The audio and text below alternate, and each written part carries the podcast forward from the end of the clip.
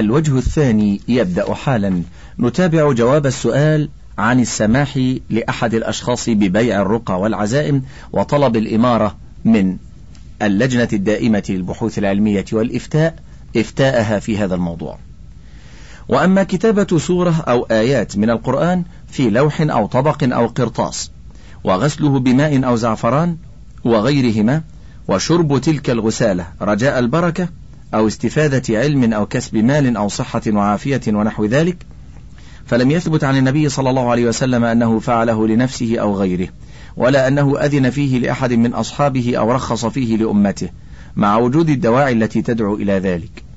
ولم يثبت في أثر صحيح فيما علمنا عن أحد من الصحابة رضي الله عنهم أنه فعل ذلك أو رخص فيه، وعلى هذا فالأولى تركه، وأن يستغنى عنه بما ثبت في الشريعة من الرقية بالقرآن وأسماء الله الحسنى، وما صح من الأذكار والأدعية النبوية ونحوها مما يعرف معناه، ولا شائبة للشرك فيه، وليتقرب إلى الله بما شرع رجاء المثوبة، وأن يفرج الله كربته ويكشف غمته ويرزقه العلم النافع، ففي ذلك الكفاية، ومن استغنى بما شرع الله أغناه الله عما سواه، والله الموفق. وعلى هذا ينبغي ألا يعطى هذا الرجل تصريحا ببيع ما ذكر من الرقى والعزائم، بل يمنع من بيعها.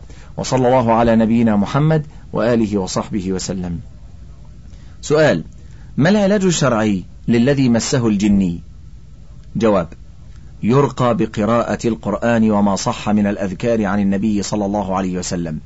واقرأ كتاب الكلم الطيب لابن تيمية، وكتاب الأذكار للنووي، وكتاب الوابل الصيب لابن القيم، تجد فيها ما ترقي به نفسك. وصلى الله على نبينا محمد وآله وصحبه وسلم. سؤال: هل يجوز للمسلم أن يرقي بأي نوع من الرقى؟ جواب: تجوز الرقية بما ليس فيه شرك كسور القرآن وآياته، وكالأذكار الثابتة عن النبي صلى الله عليه وسلم، وتحرم بما فيه شرك كتعويذ المريض بذكر أسماء الجن والصالحين، وبما لا يفهم معناه خشية أن يكون شركا، لما ثبت من قول النبي صلى الله عليه وسلم: لا بأس بالرقى ما لم تكن شركا، رواه مسلم. سؤال: هل يجوز للمسلم أن يدعو بأسماء الله تعالى لشفاء الأمراض؟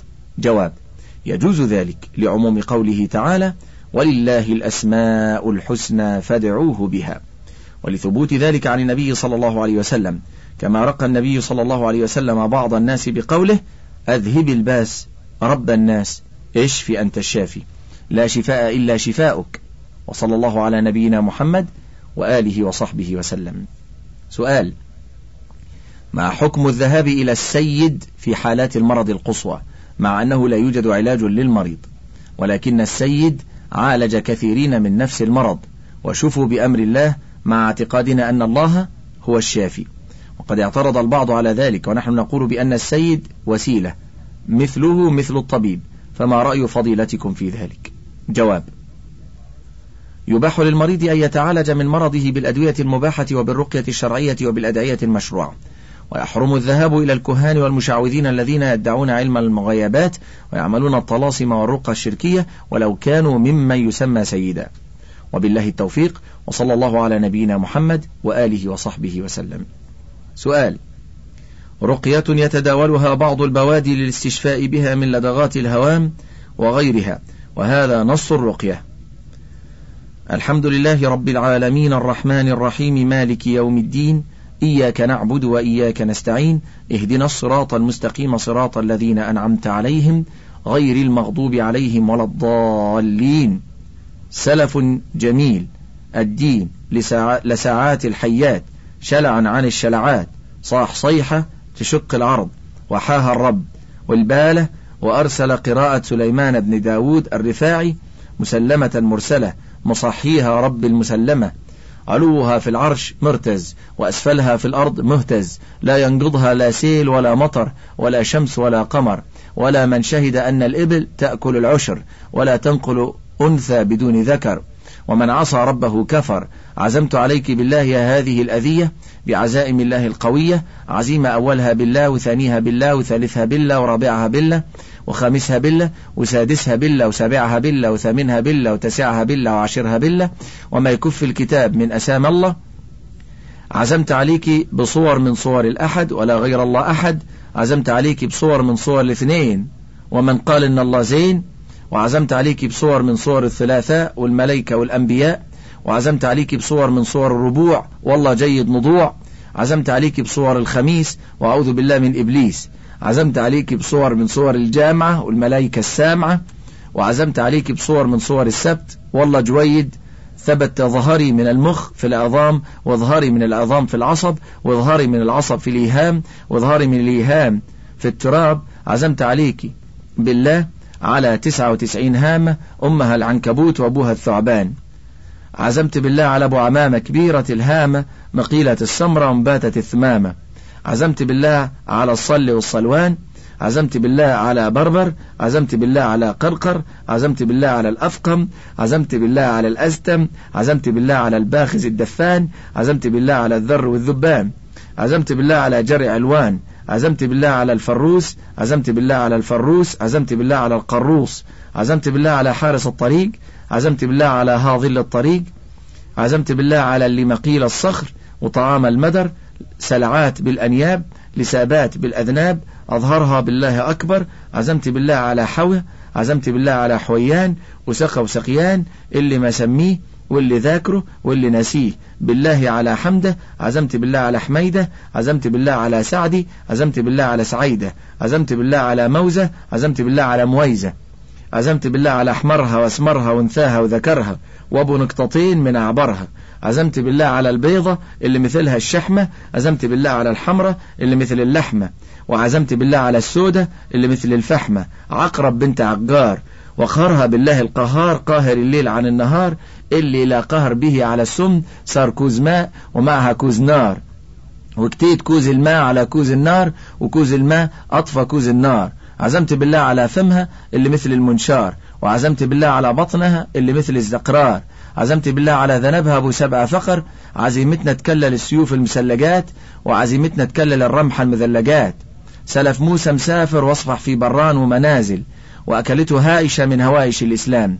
قلت كفي واستكفي من طرق إلى طرق، وكفيتي من طرق إلى طرق، ومن شرفنا إلى شرف، بقراءة سليمان بن داود الرفاعي قاهر أسمام الأفاعي. وقلت يا حفظي عقائل الله، قدم ينقطع الرجا والنصيب، وقدم صوابا بمصيب. ملحوظة، إن هذه الأسماء المذكورة كلها أسماء هوام وأسماء جن حسب مملي هذه الرقية. جواب: لا يجوز استعمال هذه الرقية لما فيها من الأسماء المجهولة والكلام الذي لا يعقل معناه، فقد جاء في حديث ابن مسعود رضي الله عنه قال: سمعت رسول الله صلى الله عليه وسلم يقول: إن الرقى والتمائم والتولة شرك. رواه الإمام أحمد وأبو داود وغيرهما. وبالله التوفيق، وصلى الله على نبينا محمد وآله وصحبه وسلم. سؤال: مرض رجل مرضا شديدا واشتد به المرض، وذهب إلى كل الأطباء، فلم يكتب الله الشفاء لهذا الرجل على أيدي هؤلاء الأطباء، وذهب إلى رجل يتوسل ويستغيث ويتبرك بأصحاب القبور، فكتب له الله الشفاء على يد هذا المتوسل، فهل الذهاب إلى هذا الرجل يجوز؟ وهذه الفعلة تكررت عدة مرات، واتخذها الناس عبرة، واستقر في أذهانهم أنه يشفي الناس بما يفعل من أفعال الإشراك بالله والعياذ بالله، فما حكم الدين في ذلك؟ جواب: يحرم الذهاب إلى من يفعل أعمال الشرك من دعاء أصحاب القبور والاستغاثة بهم لطلب الشفاء بدعائه ورقيته ونحو ذلك، ولو انتفع بعض الناس بذلك، لأن ذلك قد يوافق القدر فيظن أنه بسبب هذا الشخص، وقد يكون مرضه من أعمال الشياطين فيغروه بسؤال هؤلاء المشركين والذهاب إليهم، فإذا سألهم تركوا إيذاءه. وبالله التوفيق، وصلى الله على نبينا محمد وآله وصحبه وسلم. سؤال: يقوم بعض الإخوة عندنا باستخراج الجن من المريض عن طريق تلاوة آيات من القرآن، وزعم هؤلاء الإخوة أثناء تعرضهم لمعالجة حالة أن جبريل عليه الصلاة والسلام قد نزل من السماء وساعدهم على استخراج الجن، مما أحدث الشقاق والخلاف بسبب ذلك بين الناس، فنرجو أن تبسطوا لنا الأمر في المسألة والرد.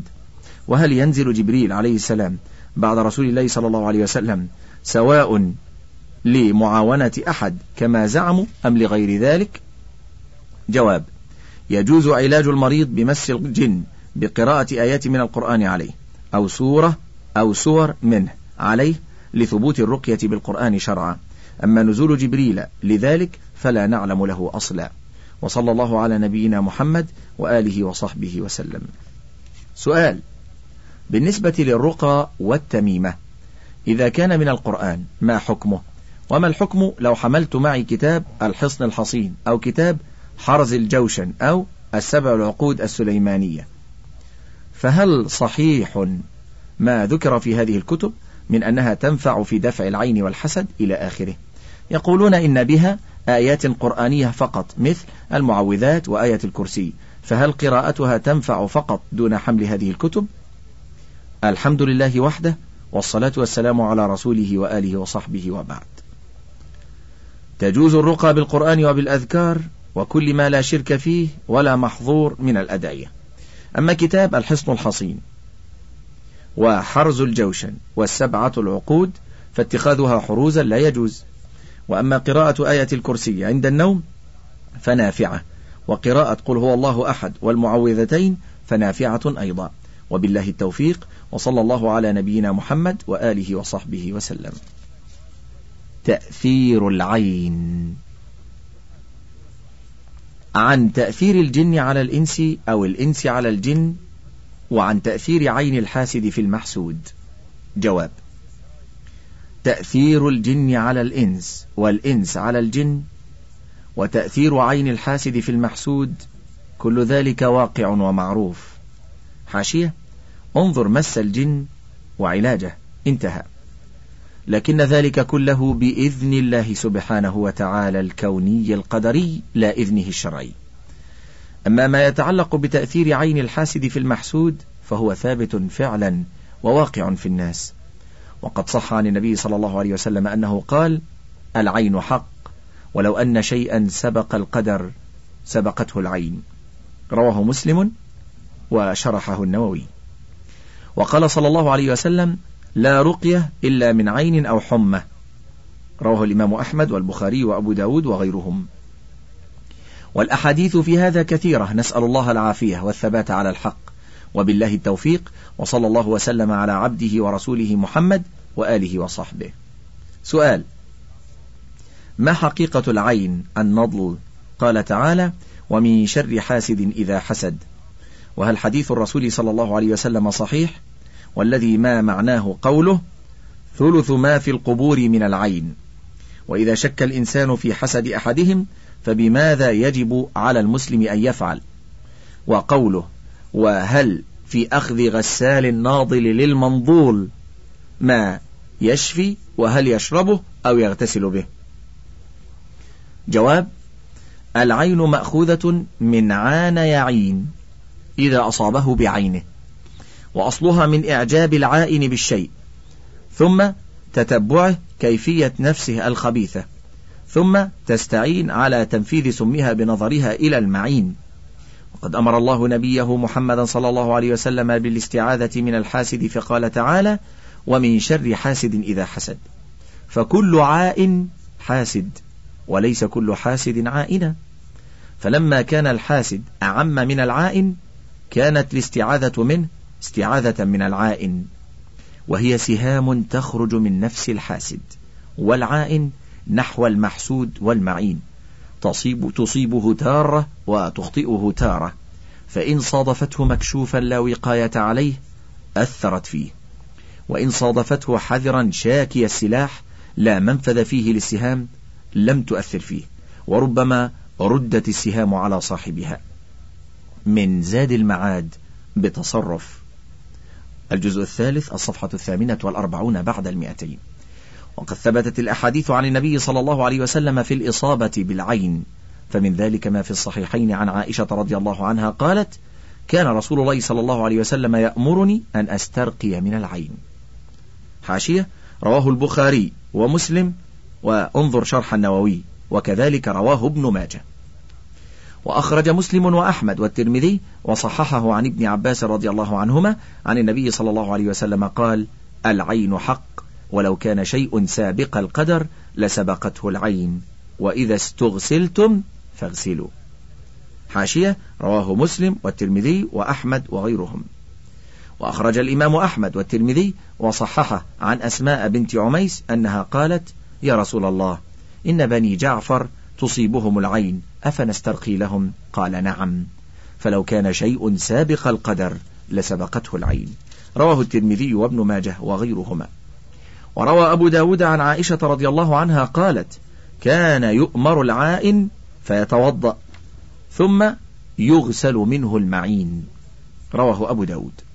وأخرج الإمام أحمد ومالك والنسائي وابن حبان وصححه عن سهل بن حنيف أن النبي صلى الله عليه وسلم خرج وسار معه نحو مكة، حتى إذا كانوا بشعب الخرار من الجحفة اغتسل سهل بن حنيف، وكان رجلا أبيض حسن الجسم والجلد، فنظر إليه عامر بن ربيعة أحد بني عدي بن كعب وهو يغتسل، فقال: ما رأيتك اليوم ولا جلد مخبأة. فلبط سهل، فأتى رسول الله صلى الله عليه وسلم فقيل: يا رسول الله، هل لك في سهل؟ والله ما يرفع رأسه. قال: هل تتهمون فيه من أحد؟ قالوا: نظر إليه عامر بن ربيعة. فدعا رسول الله صلى الله عليه وسلم عامرا فتغيظ عليه وقال: علم يقتل أحدكم أخاه، هلا إذا رأيت ما يعجبك بركت؟ ثم قال له: اغتسل له. فغسل وجهه ويديه ومرفقيه وركبتيه وأطراف رجليه وداخلة إزاره في قدح، ثم صب ذلك الماء عليه، يصبه رجل على رأسه وظهره من خلفه، ثم يكفأ القدح وراءه، ففعل به ذلك، فراح سهل مع الناس، ليس به بأس. رواه ابن ماجه وأحمد وكذلك في الموطأ والحاكم وابن حبان في انظر موارد الظمآن. انتهت الحاشية. فالجمهور من العلماء على إثبات الإصابة بالعين للأحاديث المذكورة وغيرها، ولما هو مشاهد وواقع. وأما الحديث الذي ذكرته ثلث ما في القبور من العين فلا نعلم صحته، ولكن ذكر صاحب نيل الأوطار أن البزار أخرج بسند حسن عن جابر رضي الله عنه عن النبي صلى الله عليه وسلم قال: أكثر من يموت من أمتي بعد قضاء الله وقدره بالأنفس، يعني بالعين. ويجب على المسلم أن يحصن نفسه من الشياطين من مردة الجن والإنس بقوة الإيمان بالله واعتماده وتوكله عليه ولجئه وضراعته إليه، والتعوذات النبوية، وكثرة قراءة المعوذتين وسورة الإخلاص وفاتحة الكتاب وآية الكرسي. ومن التعوذات: أعوذ بكلمات الله التامات من شر ما خلق، وأعوذ بكلمات الله التامة من غضبه وعقابه ومن شر عباده، ومن همزات الشياطين وأن يحضرون، وقوله تعالى: حسبي الله لا إله إلا هو عليه توكلت وهو رب العرش العظيم، ونحو ذلك من الأدعية الشرعية. وهذا هو معنى كلام ابن القيم المذكور في أول الجواب. وإذا علم إنسان أن إنسانا أصابه بعينه أو شك في إصابته بعين أحد، فإنه يؤمر العائن أن يغتسل لأخيه، فيحضر له إناء به ماء، فيدخل كفه فيه فيضمضمض، ثم يمجه في القدح، ويغسل وجهه في القدح، ثم يدخل يده اليسرى فيصب على ركبته اليمنى في القدح، ثم يدخل يده اليمنى فيصب على ركبته اليسرى، ثم يغسل إزاره، ثم يصب على رأس الذي تصيبه العين من خلفه صبه واحدة فيبرأ بإذن الله. وبالله التوفيق، وصلى الله على نبينا محمد وآله وصحبه وسلم. سؤال: هل يجوز التبخر بالشاب أو الأعشاب أو الأوراق وذلك من إصابة بالعين؟ جواب: لا يجوز علاج الإصابة بالعين مما ذكر، لأنها ليست من الأسباب العادية لعلاجها، وقد يكون المقصود بهذا التبخر استرضاء شياطين الجن والاستعانة بهم على الشفاء، وإنما يعالج ذلك بالرقى الشرعية ونحوها مما ثبت في الأحاديث الصحيحة. وبالله التوفيق، وصلى الله على نبينا محمد وآله وصحبه وسلم. سؤال: إذا كنت في بعض الأحيان أشعر بقسوة في قلبي، وأحيانا أحس بداء مثل الشرك الخفي أو الغيرة من بعض الناس، فما هو العلاج؟ خصوصا وأنا أكثر من دعاء الرسول صلى الله عليه وسلم: اللهم أعوذ بك من أن أشرك بك وأنا أعلم، وأستغفرك لما لا أعلم. ومن الدعاء لهؤلاء الذين أغاروا منهم أكفر عن خطئي تجاههم، فهل هناك علاج آخر يشفيني من هذا الداء الخطير؟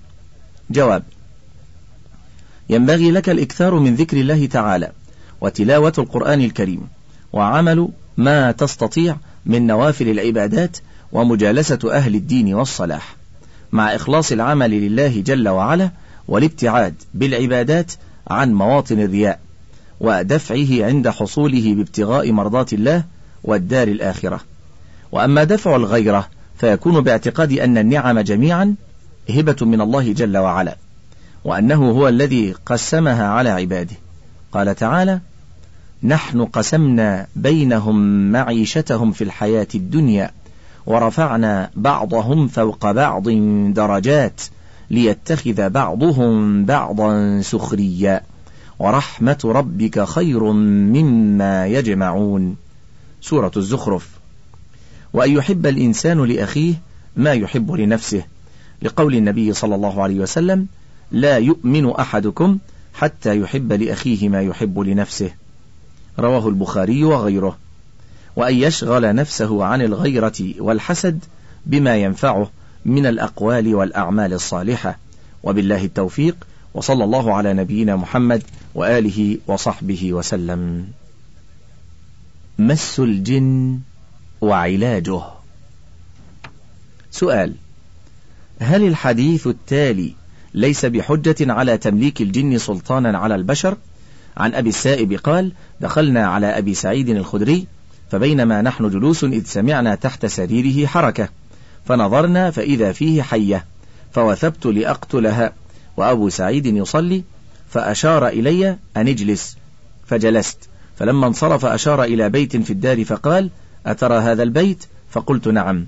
فقال: كان فيه فتى منا حديث عهد بعرس. قال: فخرجنا مع رسول الله صلى الله عليه وسلم إلى الخندق، فكان ذلك الفتى يستأذن رسول الله صلى الله عليه وسلم بأنصاف النهار فيرجع إلى أهله، فاستأذنه يوما، فقال له رسول الله صلى الله عليه وسلم: خذ عليك سلاحك فإني أخشى عليك قريظة. فأخذ الرجل سلاحه ثم رجع، فإذا امرأته بين البابين قائمة، فأهوى إليها بالرمح لأطعنها، وأصابته غيره، فقالت له: أكفف عليك رمحك وادخل البيت حتى تنظر ما الذي أخرجني.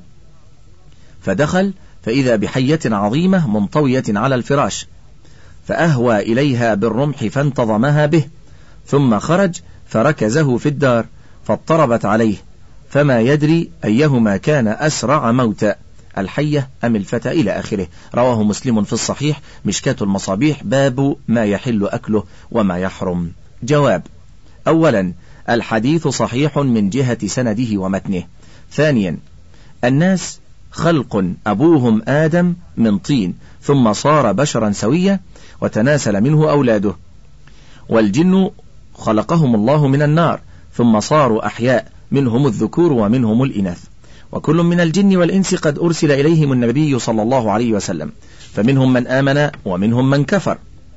والإنسي قد يؤذي الجني وهو يعلم أو لا يعلم، والجني قد يؤذي الإنسي ويصرعه أو يقتله، كما أن الإنسي قد يؤذي الإنسي ويضره، والجني قد يؤذي الجني.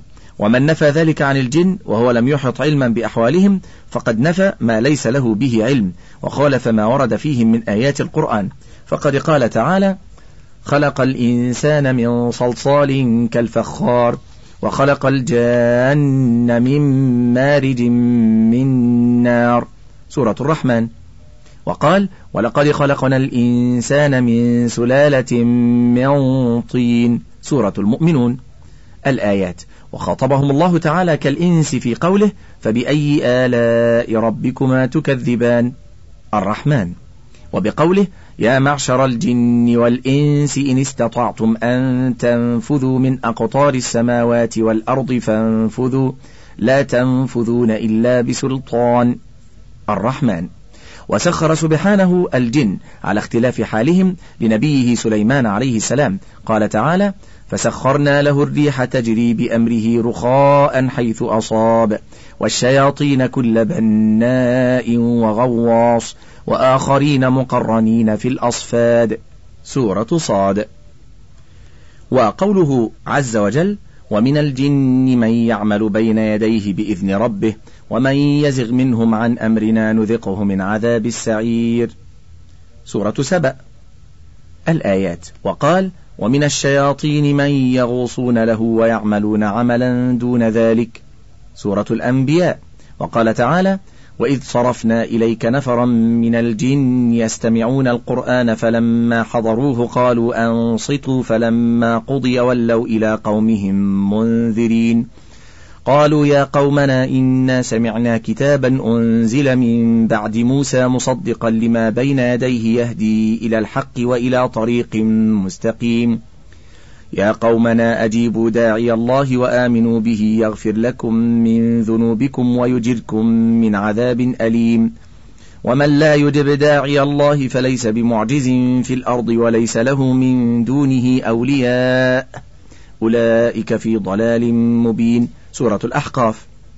وقال ويوم نحشرهم جميعا يا معشر الجن قد استكثرتم من الإنس وقال أولياؤهم من الإنس ربنا استمتع بعضنا ببعض وبلغنا أجلنا الذي أجلت لنا قال النار مثواكم خالدين فيها إلا ما شاء الله إن ربك حكيم عليم.